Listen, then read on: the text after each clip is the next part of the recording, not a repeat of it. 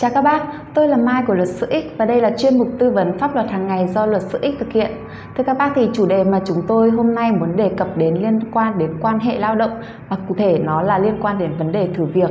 khi mà chúng ta đi ờ, tìm việc đặc biệt là các bạn sinh viên mới ra trường thì chúng ta luôn phải trải qua một cái quá trình thử việc nếu như chúng ta không nắm rõ được những cái quy định của pháp luật bảo vệ cái quyền lợi của chúng ta thì rất dễ dàng chúng ta bị ờ, doanh nghiệp bị người sử dụng lao động xâm phạm đến quyền lợi ích của mình khi mà tham gia thử việc Vậy thì video này chúng tôi sẽ cung cấp cho các bác những cái ờ, kiến thức cơ bản, những cái cẩm nang để chúng ta biết được để bảo vệ chính quyền lợi trong thời gian thử việc. Luật sư X đưa luật sư đến ngay tận tay bạn.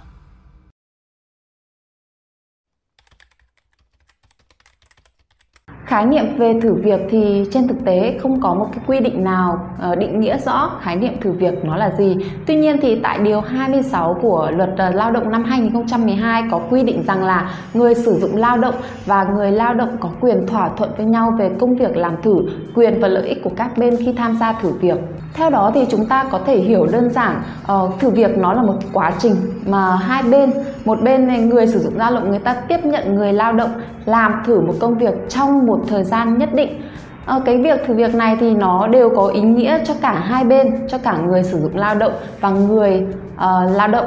Đối với người sử dụng lao động thì đây là một cái khoảng thời gian mà người sử dụng lao động có thể đánh giá liệu rằng cái người lao động đấy có phù hợp với công việc, cái định hướng của mình để lựa chọn người đấy làm nhân viên chính thức hay không? Còn đối với người lao động thì cái thời gian thử việc nó là một cái quãng thời gian để người lao động có thể xem xét được cái năng lực, cái định hướng của mình trong tương lai. Liệu rằng công việc này có phụ thuộc ờ, có thực sự là phù hợp với mình hay không? Vậy thì rõ ràng cái thời gian thử việc nó đóng một vai trò rất là quan trọng. Bởi nó đóng một vai trò quan trọng như thế cho nên pháp luật đã có những quy định rất chặt chẽ liên quan đến ờ, vấn đề thử việc này. Theo đó thì tôi sẽ cung cấp cho các bác ba cái nội dung mà chúng ta cần nắm rõ khi mà chúng ta tham gia thử việc ở các doanh nghiệp, ở các công ty. Nội dung đó sẽ bao gồm thời gian thử việc, lương thử việc và cái việc mà công ty có đóng bảo hiểm xã hội cho chúng ta, cho người lao động trong thời gian thử việc hay không.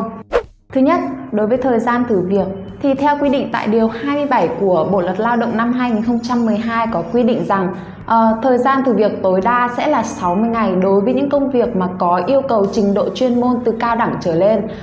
Còn nó sẽ là tối đa 30 ngày đối với những cái công việc mà có yêu cầu về trình độ chuyên môn từ trung cấp trở lên những cái công việc khác thì nó sẽ có yêu cầu tối đa thời gian thử việc trong vòng 6 ngày. Và chúng ta cần phải lưu ý rằng là người sử dụng lao động chỉ được phép thử việc duy nhất một lần. Sau khi kết thúc thời gian thử việc thì uh, rõ ràng người sử dụng lao động người ta có nghĩa vụ phải thông báo kết quả cho người lao động. Uh, thời gian này nó sẽ là trong thời hạn 3 ngày uh, kể từ ngày mà kết thúc thời gian thử việc đối với những cái công việc mà yêu cầu uh, thời gian thử việc tối đa là 30 ngày và 60 ngày. Còn những cái công việc còn lại thì ngay sau khi kết thúc thời gian thử việc thì người sử dụng lao động có nghĩa vụ thông báo ngay cho người lao động. Nội dung thứ hai nó liên quan đến vấn đề về lương thử việc. Ờ, rõ ràng chúng ta đi làm thì uh, mục đích chính có lẽ nó là lương. Vậy thì về mức lương thử việc thì pháp luật cũng có những cái uh, quy định nhất định để bảo vệ cái quyền lợi tối thiểu nhất cho người lao động. Cụ thể thì lương có thể lương thử việc là do hai bên thỏa thuận. Tuy nhiên mức lương này không được phép thấp hơn 85% đối với mức lương của công việc đó và mức lương của công việc đó nó không được thấp hơn mức lương tối thiểu vùng.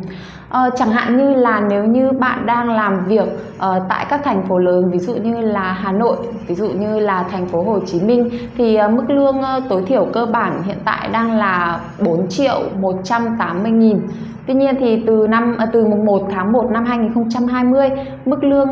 tối thiểu vùng đã có sự gia tăng đáng kể. Tôi nói đáng kể ở đây bởi vì nó đang nó sẽ có mức là 4 triệu 420 nghìn đối với lại các các khu vực mà thành phố lớn chẳng hạn như là Hà Nội hay là thành phố Hồ Chí Minh. Như vậy thì à, người lao động cũng có một chút yên tâm hơn về việc là trong sang năm sang năm tới thì chúng ta đã có một sự tăng tăng đáng kể đối với mức lương tối thiểu vùng.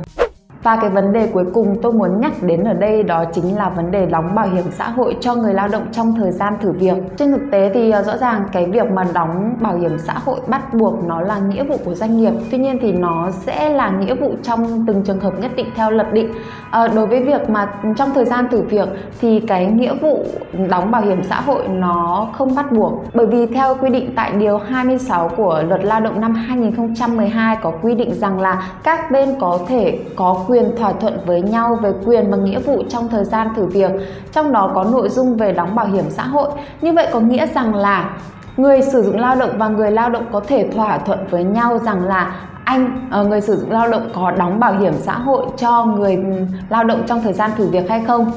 Tuy nhiên thì trên thực tế cũng chẳng có một cái doanh nghiệp nào mà người ta chịu chi ra một cái khoản ờ, khoản tiền đóng bảo hiểm xã hội cho một cái nhân viên mà chưa chính thức đúng không ạ? Có thể thấy rằng bằng việc nắm bắt những cái ờ, nội dung cơ bản như thế thì người lao động có phần nào có thể bảo vệ cho mình được những cái quyền lợi nhất định. À, ví dụ như là thời gian thử việc, ví dụ như là lương thử việc và ví dụ như là cái việc mà đóng bảo hiểm xã hội trong thời gian thử việc. Hy vọng rằng thì video này sẽ giúp các bác có những cái uh, có những cái uh, kiến thức những cẩm nang cần thiết nhất khi mà chúng ta bước chân vào đời để đi tìm một công việc phù hợp với bản thân mình. Nếu như có những băn khoăn thắc mắc thì các bác có thể comment dưới video của chúng tôi, like, share, subscribe kênh để ủng hộ. Xin chào và hẹn gặp lại.